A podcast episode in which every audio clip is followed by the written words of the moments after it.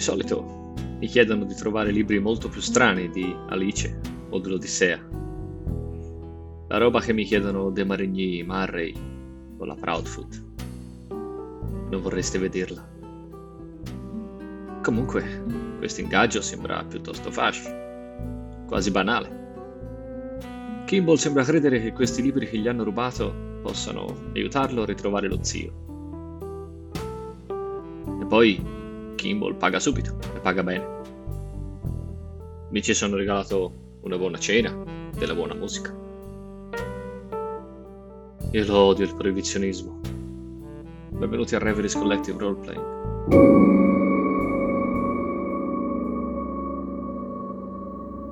C'è agitazione.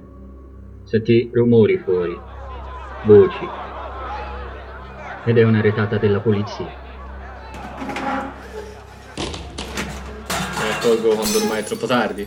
Eri già un po' su chi vive questa cosa, se, senti dei rumori e sei già pronto praticamente per, per sgusciare, Cazzo, sgusciare via. Prego, sbatto il bicchiere sul tavolo, mi alzo di scatto per la commozione locale, tutti si stanno. Chi ovviamente è più vicino all'ingresso si sta allontanando da questo. La musica si interrompe in una, in una ca- cacofonia. È una scena che hai già visto altre volte. Cerco di mantenere la calma. Fammi un tiro di fortuna. trentanove. È il tuo giorno fortunato. Ti dispiace che sia successo a questo locale. Già altri che avevi frequentato eri stato costretto a abbandonarli. Qualche volta sei finito schedato, qualche altra volta ti sei salvato per il frutto della cuffia. Questa è una delle sere in cui ti salvi. Mi avvio verso l'uscita cercando di mantenere la calma e allontanarmi dalla, insieme alla folla. Sì, cerchi di mantenere un, un certo decoro, il cappello te lo, te lo abbassi. Ho una certa esperienza nello svanire, nel dare via da situazioni spiacevoli. Una volta all'esterno del locale, uscito dalla, dall'uscita posteriore, viene colpito dalla luce che è molto, che è molto forte dei lampioni rispetto a, al buio a cui ti stavi abituando del, del locale. Quindi per un attimo hai un po' un, una sensazione spiacevole, ma poi è una tranquilla nottata a New Orleans. Mi allontano nella direzione opposta rispetto a quella della folla che si sta disperdendo al di fuori del locale. Mantengo un contegno, senza voler dare l'impressione di stare correndo, di avere fretta o di stare uscendo da una situazione spiacevole. Quanto avevi bevuto? Non molto, non avevo intenzione di fare tardi, soltanto un bicchiere, forse due. Lo reggi benissimo, cammini, non, non dai nemmeno l'attenzione di essere magari un, un ubriaco. Assoluta, eh. Assolutamente no, non avevo certo intenzione di, non ho mai intenzione di darci giù pesante con il bere, è soltanto qualcosa che mi piace fare, un lusso che mi piace permettermi, a cui probabilmente non rinuncerei, è più il jazz, eh, a cui non voglio rinunciare, il bere è un optional. Mi dirigo verso casa, di tanto in tanto sventolandomi con il cappello, perché l'aria umida di New Orleans è appiccicosa, non è mai particolarmente piacevole. Cerco di godermi la serata tragicamente rovinata dalla polizia, ma questo è il mondo come lo conosco. Ormai me ne sono fatto una ragione, ci ho fatto quasi l'abitudine. E mi dirigo verso casa, piccolo appartamento sopra la bottega, niente di che. Apri la porta, una porta a vetri con alcuni anche campanellini, che per te è un suono molto familiare.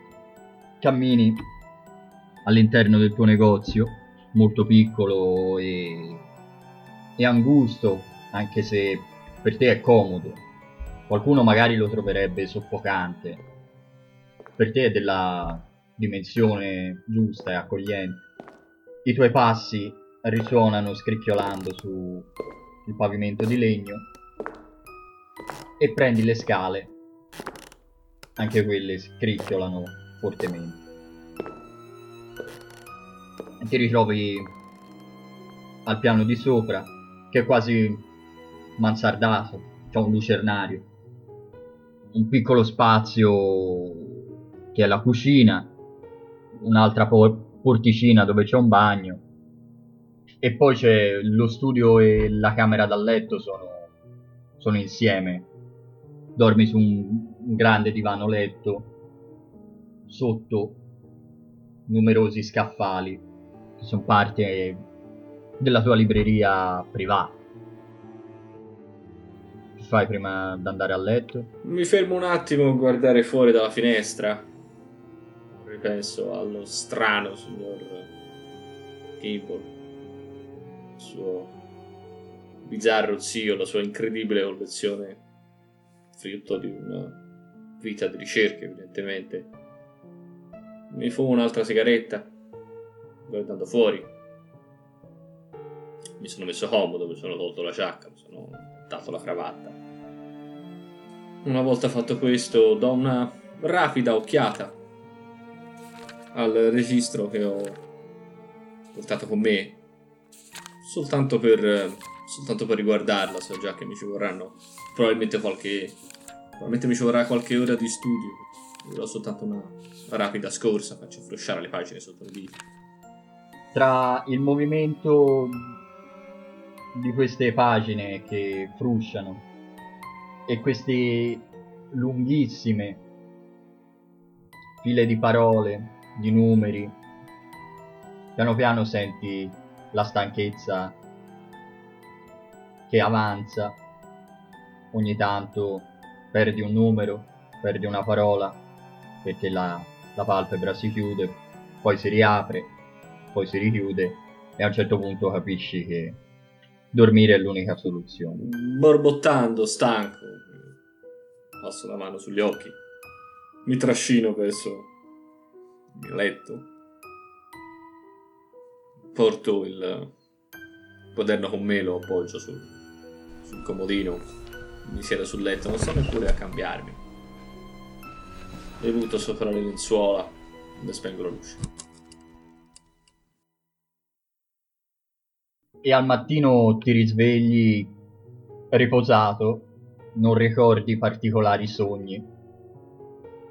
Ricordi, sì, qualche piccolo frammento che hai rielaborato, probabilmente alcuni eventi de- della giornata, la retata sicuramente ha, ha dato un, un senso ansiogeno a, a certi sogni che non ricordi, probabilmente. Eri nel paese delle meraviglie, forse. C'hai frammenti di, di sogno che piano piano alla luce de, del mattino si dissolvono, ti lasciano solo piccoli brandelli di sensazioni. Sì, mi risveglio con questo bizzarro ricordo del paese delle meraviglie, sicuramente suggerito al mio subconscio dal libro mancante nella libreria di Kimball. Vado a prepararmi qualcosa per colazione, lo mangio all'interno del mio appartamento, mi, mi sciacquo, mi rado, mi rivesto e, portando con me il registro, scendo giù nella mia bottega antiquaria. Quando segui un caso tieni il negozio chiuso? Hai qualcuno che bada al negozio per te? Semplicemente lo lascio aperto. Il negozio non è la mia principale fonte d'entrata, non ho mai quella clientela da seguire con cura, quindi posso tranquillamente permettermi di lavorare all'interno del negozio e salutare l'occasionale cliente che entra e che con ogni probabilità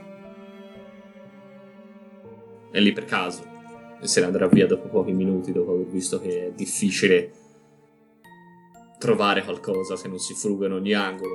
La maggior parte dei miei clienti sono clienti abituali, vengono su appuntamento, addirittura mi commissionano direttamente un acquisto che lo compro per loro. Quindi lascio la bottega aperta, mi metto di buon'ora, anche probabilmente prima del mio orario abituale di apertura. Apro la bottega, mi metto al lavoro nello studio che ho all'interno. Ti metti lì e ti leggi gran parte del, del registro di, di Kimball. Sì, cerco, ovviamente sto cercando i tre libri che sono scomparsi. Li trovi anche abbastanza presto, alcuni vedi che sono dei libri che sono stati acquistati molto tempo fa.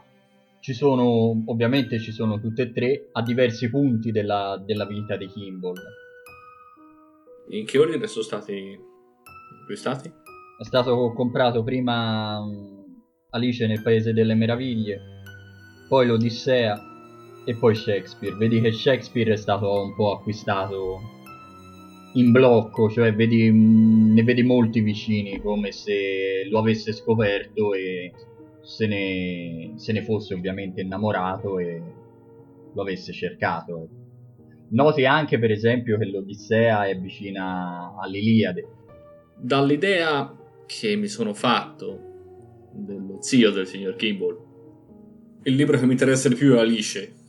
Vorrei farmi un'idea di, dell'edizione che è quella che era in possesso del signor Kimball, quando l'ha comprata. Vedi che è un'edizione non rara, nel senso, probabilmente da quello che deduci è, un, è un'edizione che si trovava si trovava all'epoca, ecco. L'ha comprato quando era giovane, lui era di mezza età, avrà avuto quarantotto anni, forse cinquanta. La cosa che mi chiedevo è se Uh, se fosse andato a ricercare un'edizione particolare, magari di quando ero giovane, o... ma no, perché il libro non è uscito. No, no. L'ha comprata se non nuova, quasi. Sono edizioni preziose o importanti? O... Caso... Stranamente di quei libri no. Ne trovi più altre che sono magari più preziose di altri libri, anche magari un libro di botanica, per esempio, è molto raro. Vedi che in alcuni periodi ha speso di più e, ha, e appunto ha, ha trovato e acquistato edizioni più rare. Questa cosa va più verso la parte finale, diciamo, del, del registro, essendo già più grande, essendo più ricco, essendo più esperto, cerca altri tipi di, di, di libri, altri tipi di edizioni. Diciamo che da, que, da, questi, da questo registro sicuramente e, da, e dallo studio che hai visto e dalla breve storia personale che hai sentito di lui, diciamo che tutto questo trasuda amore per i libri, trasuda una certa malinconia, una certa... un certo romanticismo di altri tempi. Queste alcune sono alcune pensieri che ti fai durante tutto, tutta una mattinata, che rimani lì, diciamo, a, a leggere, a, a, a spulciare qualcosa, qualche edizione, a, subito non ti ricordi qual è, ma guardando nei tuoi di appunti, di, di registri. Non c'è niente che mi colpisca particolarmente di queste tre edizioni, vero? No, riesci più a capire che probabilmente è un, è un fatto affettivo. Infatti mi chiedo, mi chiedo cosa mai avrebbe voluto spingere qualcuno a prendere tre libri senza particolare valore dalla biblioteca personale di un uomo. E mi chiedo appunto se non fosse possibile, se non sia, se non sia stato qualche... qualche sorta di vendetta personale, che se non sia qualcosa di personale contro il signor Kimball, qualcuno che abbia voluto appropriarsi di qualcosa di suo. È possibile, è possibile. Sicuramente si parla degli affetti del signor Kimball, questo lo ha intuito. Ha più a che fare con la sua vita che non con l'oggetto in sé. Sicuramente il valore affettivo, e questa è una storia che un po' ti, ti sembra diversa dalle altre che hai vissuto, nel senso, di solito c'erano altri tipi di interesse dietro, o economico, ma anche ossessioni, libri che, che per qualche motivo non si riuscivano a trovare, alcuni tomi che probabilmente erano stati messi al bando. c'è chi ti ha pagato per cercare delle strane edizioni di un, di un testo pubblicato a Salem durante, durante il periodo della caccia alle streghe. Ne hai visti tanti di libri, alcuni illeggibili, scritti in latino, qualcuno addirittura scritto in, in una lingua inventata. Però ecco, il valore affettivo è, un, è una cosa che raramente hai trovato nella tua professione. Mi chiedo se mai non fosse possibile che quei libri siano stati presi per caso, forse, forse quella tempesta che era proprio lì accanto era stata presa per caso, forse qualcuno poteva prendere quella al posto, al posto del sogno della notte in mezz'estate, non ha un particolare senso. Può essere un altro filo di pensiero. Sì, che... è soltanto un pensiero che mi... che ti attraversa, che mi si affaccia alla mente. Mi chiedo se siano stati rubati, se siano stati piuttosto presi in prestito. Quanto difficile sarebbe recuperare le stesse edizioni di questi libri? Non ti ci vorrebbe tanto. Se vuoi trovarle, per esempio, sai che quell'edizione dell'Odissea tu ce l'hai. Vado a ricercare quell'edizione dell'Odissea all'interno del mio, della mia bottega. So più o meno dov'è. Non ricordo. All'incirca. Anche tu segui un, un tuo ordine personale. Molto personale, penso ho difficoltà anche io a... Ovviamente soltanto la zona del negozio dove dovrebbe essere. E pa- mi ci vuole un po' di tempo prima di andare a... di prenderla in mano. La prendo, la guardo. Casualmente la trovi praticamente a- accanto alla Divina Commedia. La metto da una parte, non la vedevo da un po'. Appoggio le... la sfoglia, voglio guardare le illustrazioni. Sollevo da terra dalla pila dove era... l'avevo lasciata. Prendendo in mano la, quest'edizione della Divina Commedia, le, le dita ti rimangono tra le pagine. È un gioco anche a volte tu fai di infilare le dita in, in, tra le pagine dei libri e aprire e vedere, vedere dove sei. Apri la Divina Commedia e noti che è abbastanza all'inizio, quindi... sai per certo che è l'inferno. È il girone dei golosi. Leggendo così hai proprio l'immagine di, di questa bestia canina con tanti denti, a tre teste. Curioso. Te decidi che non ha assolutamente niente a, a vedere con, con quello che cerchi. Anche se in questo momento ti rendi conto di non sapere neanche cosa stai cercando. Ti rimane solo, dopo aver chiuso il libro e aver preso l'Odissea... L'Odissea la metto da una parte invece. Non la apri, non la tocchi, non la... Sul tragitto che faccio dalla, dallo scaffale dove ho lasciato la Divina Commedia, ripromettendomi di rileggerla presto, la sfoglio per cercare di capire se questa particolare edizione, che evidentemente è la stessa, può...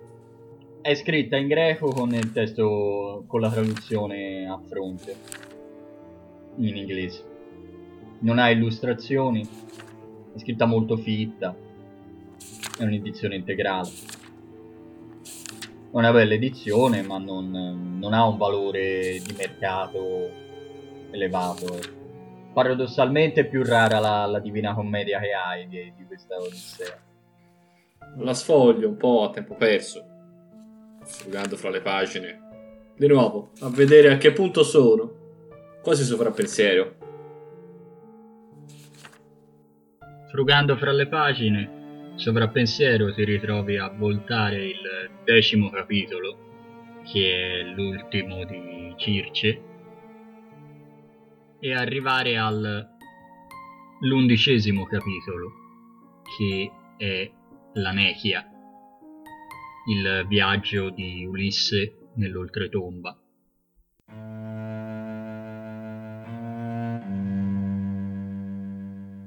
Laggiù sono il popolo e la città dei cimmeri, avvolti da nebbia e da nuvole.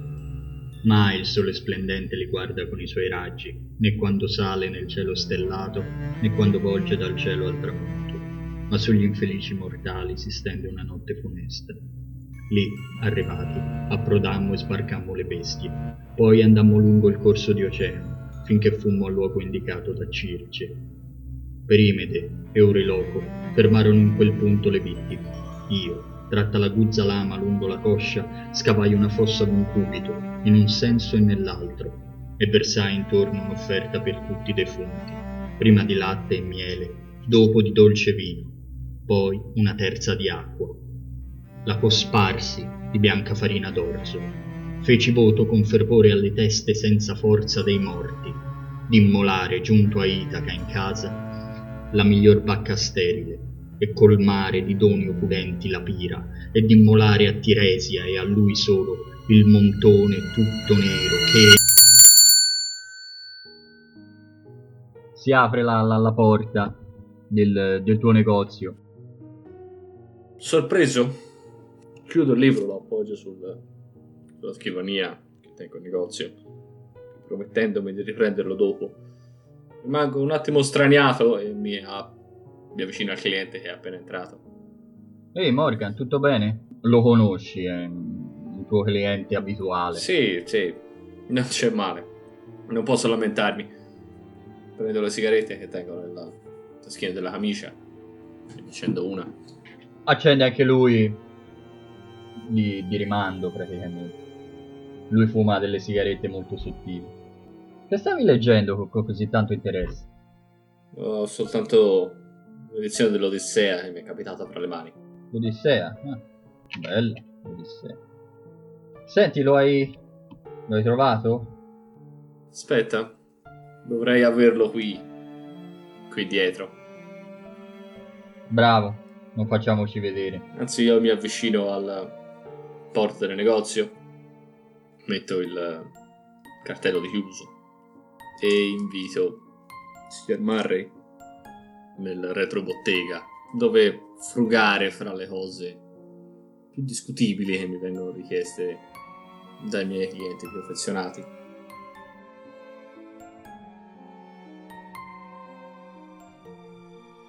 Lui di solito ha due interessi: la pornografia e i morti.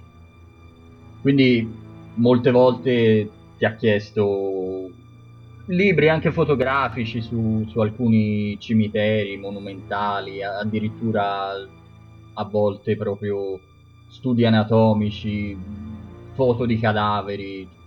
È un tipo particolare che ha l'occhio sinistro completamente bianco, velato, veste elegante solitamente di bianco, ha anche dei guanti, probabilmente è meticcio.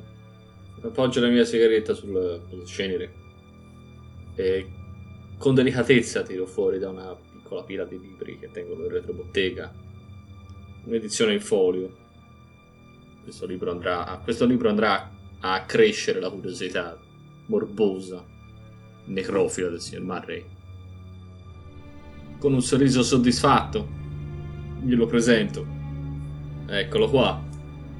Lui fa un, fa un sorriso fa un sorriso molto grande e brillano questi denti bianchissimi, bianchi come i suoi vestiti, su, quasi in contrasto diciamo anche con la pelle più scura.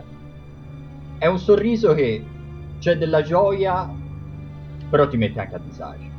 Non sono nessuno per giudicare. Signor Murray paga bene. Paga molto bene.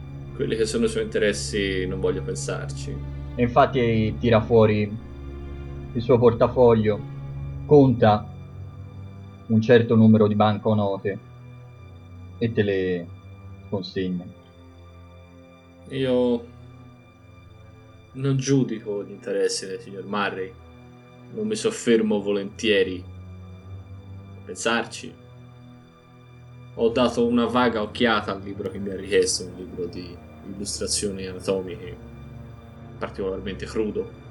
Sì, questo ha anche proprio mh, tutta una serie di, di immagini di, di cadaveri anche conservati in vari metodi, come anche la mummificazione, più che la mummificazione egizia, la mummificazione inca, maya, questi tipi di osservazioni anche di cadaveri per la diversa umidità dell'ambiente, in certe grotte magari degli indiani.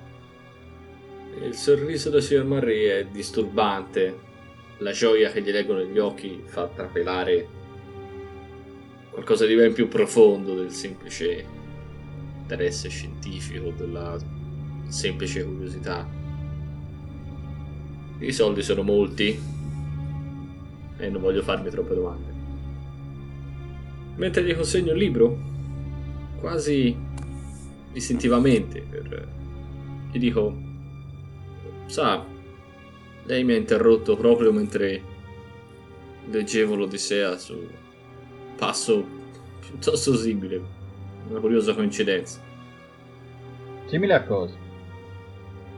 Morti, no? Ah, il regno dell'oltretomba. Il regno dell'oltretomba. Oh, curioso. Una bizzarra coincidenza che lei sia venuto nel mio negozio proprio adesso, mi trovo. Io non credo alle coincidenze, ma sì, è curioso. A questo punto mi viene la domanda: perché stavi leggendo l'Odissea? Oh, soltanto è un caso a cui sto, a cui sto lavorando. Un tale mi ha incaricato di ritrovare i libri dello zio. E coincidentalmente avevo in bottega la stessa edizione dell'Odissea. Vedi che ha perso già, già interesse, un po' t'ascolta, all'interesse ormai è, è catturato da, da quello che gli hai, gli hai procurato. Lo vedi che, che si gratta sotto la palpebra l'altro occhio, quello, quello sano. Eh, non vorrei farle perdere troppo, troppo tempo. Io mi fido del signor Marri, è un cliente abituale, io sto zitto, faccio quello che mi carica di fare. E mi fido di lui, mi faccio un gesto come per accompagnarlo all'uscita del negozio. Eh, non vorrei certo tenerla qui tutto il giorno, assorbirsi delle mie chiacchiere, signor Marri. Torno, e poi anch'io è bene che torni a lavorare sui libri del signor Kimball. Ah, sì, sì, va bene. Tornerò la prossima settimana, allora. Per l'altro libro mi ci vorrà un po' più di tempo. Lo accompagno all'uscita e rimetto il segno aperto. T'attardi quel secondo che cambi il cartello, vedi che in strada c'è della gente che lo guarda male, non probabilmente anche solo per il fatto che è meticcio.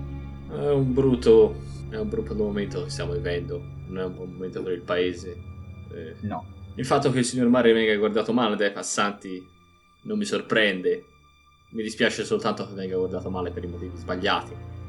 Pensi infatti che se loro sapessero quello che sai tu su, su Marre, probabilmente lo guarderebbero molto peggio. Sono semplicemente sollevato che sono talmente distratti dal colore della sua pelle da non collegare il fatto che sia un mio cliente abituale. Comunque evidentemente la cosa non lo disturba.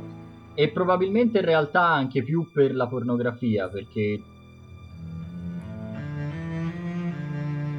New Orleans vive la morte.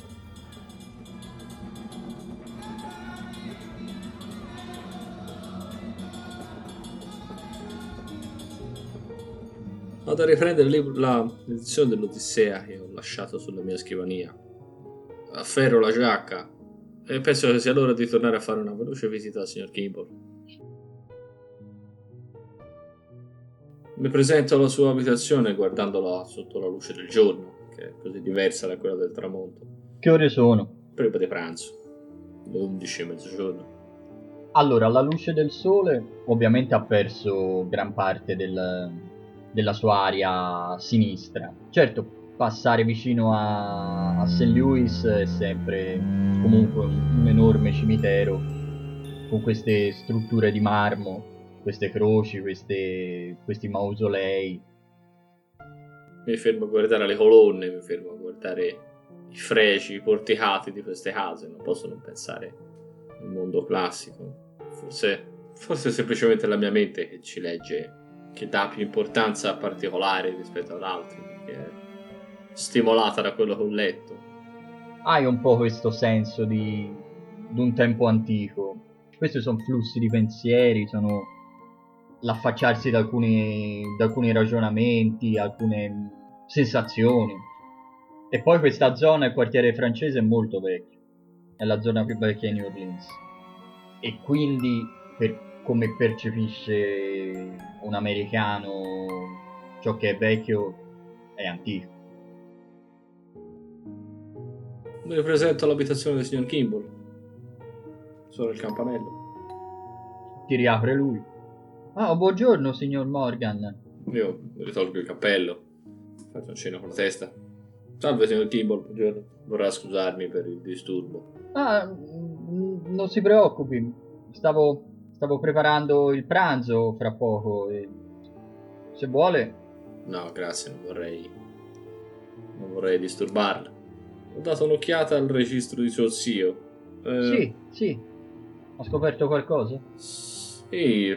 Io infilo la mano nella tasca della giacca, ne tiro fuori l'Odissea, senza dire niente, sorrido, semplicemente per guardarmi le reazioni. Ha un momento sia di sorpresa e poi quasi di, di gioia, come... Ma quella è... l'ha già trovata? No. Ah. La reazione di, del signor Kibble, non so se è quella che mi aspettavo, ma... sono stato pagato per fare un lavoro, non voglio, non sono disonesto, non sono truffatore. Volevo semplicemente avere un particolare. Il signor Kimball mi ha dato l'idea di conoscere semplicemente il titolo delle opere che sono mancanti, ma non sarebbe in grado di conoscere quello che vede. Mi dà da pensare che se forse se li portassi un'edizione completamente diversa sarebbe comunque soddisfatta. Forse sì, forse sì. No, si dà semplicemente il caso che avessi nel mio negozio la stessa identica edizione dell'Odissea. Ah, una coincidenza. Sì, una strana coincidenza. Eh, mi chiedevo, non sono edizioni particolarmente pregiate. Ah. Eh, quindi non può esserci un interesse economico dietro a, dietro a questa sparizione. No. Come se lui facesse un po' fatica a seguire il filo dei tuoi pensieri. Riesce a immaginarsi qualsiasi altro motivo per cui questi libri siano fatti, stati fatti sparire? Beh, se non valgono molto, probabilmente valevano qualcosa per mio zio. Sì, mi sono fatto l'idea che avessero per lui soltanto valore affettivo, perché sicuramente non ne hanno altro. Suo zio era una persona sola, mi ha detto, però. Sì, sì, non si è mai sposato. Non si è mai sposato, non aveva conoscenze. Aveva delle uh, faccio, aveva delle amicizie particolari, forse. Non che io sa. Era un uomo molto semplice, andava in chiesa e cercava libri e li leggeva. Ah, e anche sì, andava al cimitero. Cimitero, certo, sì, me l'ha già detto, a leggere al cimitero. Sì, a leggere al cimitero. Senta, lei avrà... mi ha già detto, ho già chiesto alla signora delle pulizie. Sì. Pensa che sia plausibile? No, sicuramente non l'ha preso lei, ma da quanto tempo è al suo servizio? Era al servizio anche di suo zio? No, no, lei l'ho, l'ho trovata io per, per qui. Fra me e me, in prego, un silenzio nella mia testa. Non avrei mai voluto imbarazzare il signor Kimball ipotizzando una possibile relazione fra la signora delle pulizie e il suo zio, ma questa ipotesi è andata completamente crollata nel momento in cui mi ha detto di averla assunta lui. Vedi che dopo un po' vedi anche una reazione in lui, è come se ci fosse arrivato dopo a questo retropensiero. No, no, una negra. Era un assiduo frequentatore di chiesa, immagino. Beh, come ogni buon cristiano. Avrà avuto delle conoscenze alla chiesa, immagino. Forse, forse il parroco, ma il reverendo.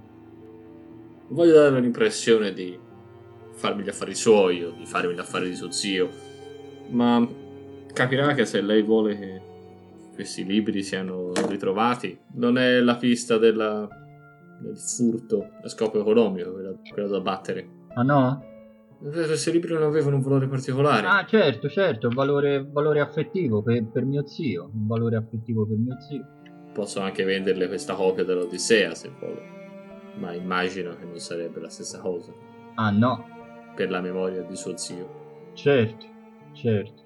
Eh, non vorrei farle perdere un altro tempo, signor Kimbo. Ah, no, ma lei faccia, faccia pure come se fosse a casa sua, signor Morgan. No, certo, non vorrei disturbarla, lei si sta preparando il pranzo. Eh, le dispiacerebbe, so che probabilmente sarà un buco nell'acqua, ma questa signora delle pulizie... Sì, ci vorrebbe parlare? Se fosse possibile. Viene la prossima settimana. Lei non ha un indirizzo, un numero di telefono? Sì, ho un numero di telefono. Non vorrei sembrarle... troppo invadente, le faccio un sorriso. Ah no, certo, magari posso, posso provare poi a telefonarle. Ora so di sicuro che non la trovo in casa. Immagino sia al servizio da in altre famiglie. Esatto, non lavora solo per me. Anzi, uh. per me lavora poco. Lavora più per le altre famiglie. Senta, se la sente, non so, le lasci il mio numero. D'accordo. D'accordo. Dica di darmi un colpo di telefono. Come vuole, come vuole. Fra me e me già so che è una pista inutile da battere, ma sarebbe stupido non batterla. Posso anche offrire alla signora una ricompensa, che comunque pagherebbe il signor Kimbo. La metterei fra le spese. E anzi, da un certo punto di vista se lo merita, dato il suo razzismo istituzionalizzato che io non approvo. Fargli dare qualche soldo in più alla signora delle pulizie è un sottile piacere di cui non vorrei provare, privarmi. Non vorrei distoglierla troppo da, dal suo pranzo, signor Kimball. Ah, se ne va già? Non, non vuole, non so, magari controllare lo studio di mio zio? Non vorrei essere troppo, troppo insistente. Ma guardi, lei può stare qui quanto, quanto tempo vuole. Se vuole le preparo anche qualcosa da, da mangiare. No, non vorrei essere troppo, troppo di disturbo, ecco. Gliela lancio così per dargli l'impressione che vorrei sicuramente approfittare della sua casa senza di lui, che voglio dargli l'impressione di essere tanto maleducato da farmi gli affari suoi senza di lui. Ma sicuramente apprezzerei del tempo da solo all'interno dello studio. Quindi lascio che sia lui a invitarmi all'interno. Beh, se vuole... possiamo fare domani. Lei non lavora, immagino. È sabato. Il mio lavoro è la mia vita, signor Kimball. Ah, sì. Io non ho particolari orari. Sono padrone di me stesso. Non vorrei certo invitarmi a pranzo. Non c'è problema. Come, come preferisci. Potrei dare un'occhiata, se vuole. Se per lei non è un problema. Potrei dare un'occhiata allo studio di suo zio alla luce del giorno. Sì. Ma sì. Non vorrei farla tardare, potrebbe volermici del tempo. Ma non si preoccupi, non si preoccupi. Qualsiasi cosa. Se può aiutarmi a ritrovare mio zio. Lo dice quasi sottovoce, come se gli interessasse più ritrovare lo zio che i libri. Beh, se non sono di disturbo. Beh, sa, alla fine lei è la, no, la mia unica speranza. La polizia ha, ha chiuso le ricerche su mio zio. È uno dei tanti scomparsi. A questo punto farei quasi per fare un passo all'interno della casa. Se lui mi sembra accomodante, farei quasi un gesto per come evitarlo a farmi strada, o non voglio sembrare invadente. Lui comunque, con la sua aria impacciata, cerca di essere il più possibile cordiale, quanto gli può riuscire con un individuo del genere. Non arrivo a toccarlo, ma farei quasi per mettergli una mano dietro, dietro la schiena e sospingerlo verso il corridoio, verso lo studio dello zio, senza per farmi precedere, per farmi fare strada. Sì, sì, lui ti guarda da dietro la spalla, annuisce e ti fa strada. Si ciaccia un po' addosso trova la, la chiave, la rinfila nella, nella torpa, senti scattare il solito chiavistello e, e ti ritrovi di nuovo in questa stanza. E per te è una boccata d'aria. Ora è anche illuminata dal sole. Eh beh sì, è una stanza meravigliosa, su questo non c'è alcun dubbio. E mi sento quasi mi sento quasi in colpa per aver approfittato quasi maliziosamente dell'ospitalità del signor Kimball, anche soltanto, non che sia particolarmente convinto di riuscire a scoprire qualcosa di più all'interno di questa stanza, soltanto per il puro piacere di trovarmici all'interno. Ti chiede se, se, se hai bisogno di qualcosa, se le, le porto le porto dell'acqua, no, vuole un no, panino. Grazie. Non si disturbi, non è necessario. D'accordo. Che cosa ha detto? Mi scusi, ma dopo la scomparsa di suo zio, sì, la polizia non ha raggiunto nessuna nessuna conclusione. No, no, non hanno trovato nessuna traccia. Strano che una persona dell'estrazione sociale di suo zio scompaia così nel nulla. Sì, questo è vero. Però era un tipo solitario, non mancherà probabilmente a nessuno, tranne che a me. Tranne che a lei. L'ipotesi più probabile che mi si affaccia alla mente è che, sia, che insomma, sia morto.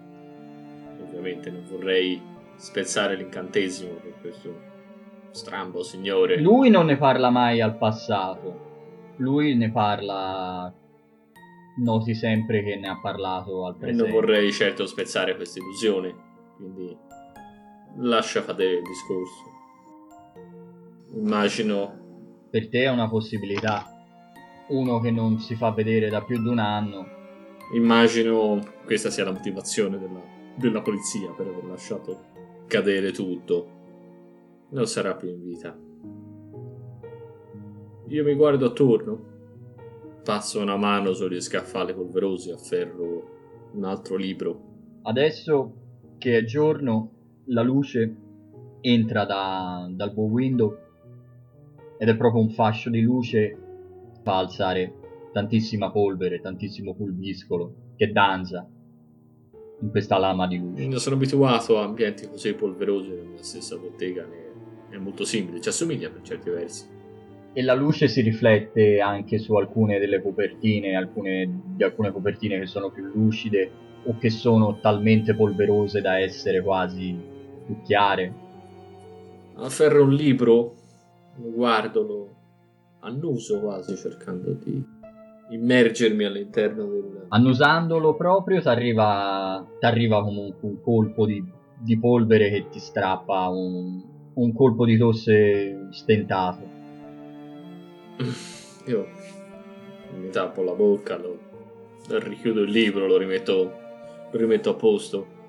Prendo a toccare le costole dei libri, guardando i titoli, cercando di farmi un'idea anche vaga sul genere di persona che potesse essere questo ex signor Kimball, un eremita, oppure è un, è un collezionista. È un...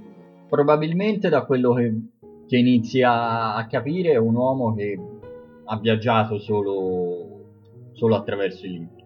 Sono talmente tanti di, di argomenti diversi che sembrano quasi raccontare il mondo, altri mondi che non sono, che non sono esistiti, ma solo magari nella immaginazione di, di grandi visionari, grandi viaggi, grandi esplorazioni. Mi faccio l'idea che questa persona fosse un recluso che vive attraverso le vite degli altri, attraverso l'immaginazione altrui, e che attraverso la sua immaginazione raggiunga mondi che non ha mai potuto raggiungere personalmente.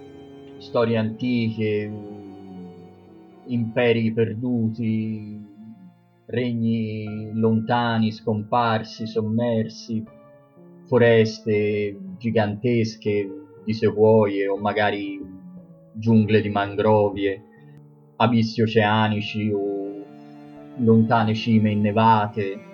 Tutto questo piano piano viene fuori da, da queste pagine, da queste copertine. Hai quasi la sensazione di, di sentirla, tutta, tutte le storie che lui si è letto, tutti i posti in cui è stato, tutte le vite che ha vissuto, tutto, tutto ciò che ha visto, ha, ha, magari ha sognato, ha, ha desiderato, quanti amori ha, ha vissuto pur essendo solo, quante, quante storie, quante tragedie, quanti lutti, quanta disperazione, quant, quanta speranza, c'è tutto qua.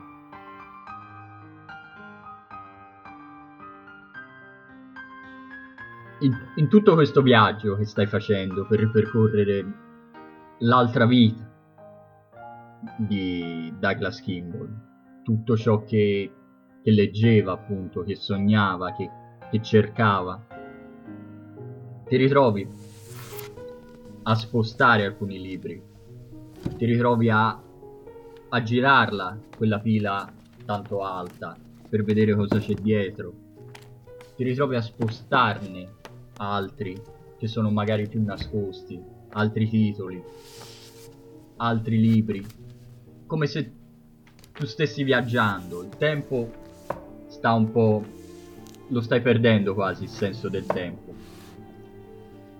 e a un certo punto la tua mano incontra un piccolo quadernino, un piccolo tomo rilegato in pelle.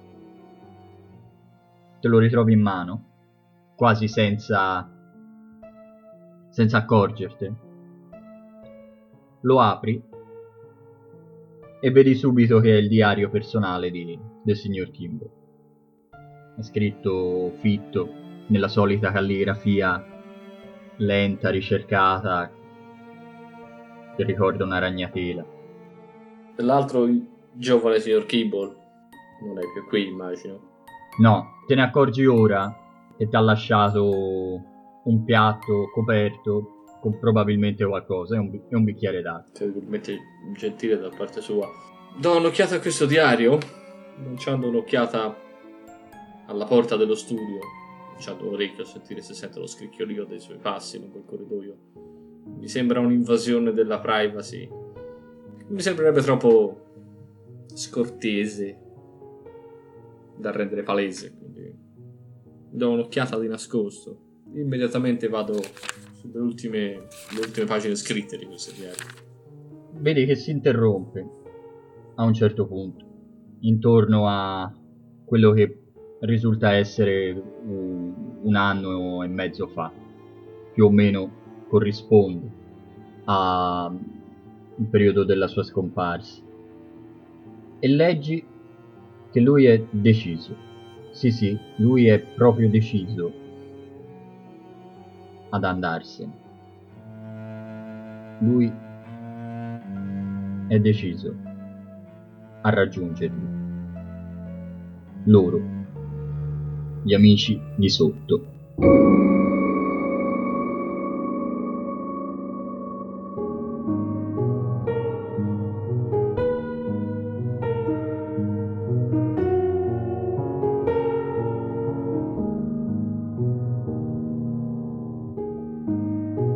Questo era un episodio di Reveries Collective Roleplaying tratto da Il Bibliofilo, scritto da John Sullivan nella raccolta Quattro Passi nel Terrore per il Richiamo di Cthulhu. Musiche di Kevin MacLeod, Vivek Abishek e Naoya Sakamata, rilasciate senza copyright su licenza Creative Commons. Potete trovare Reveries Collective Roleplaying su Facebook, Instagram, Twitter, oltre che su YouTube e sulle principali piattaforme di podcast.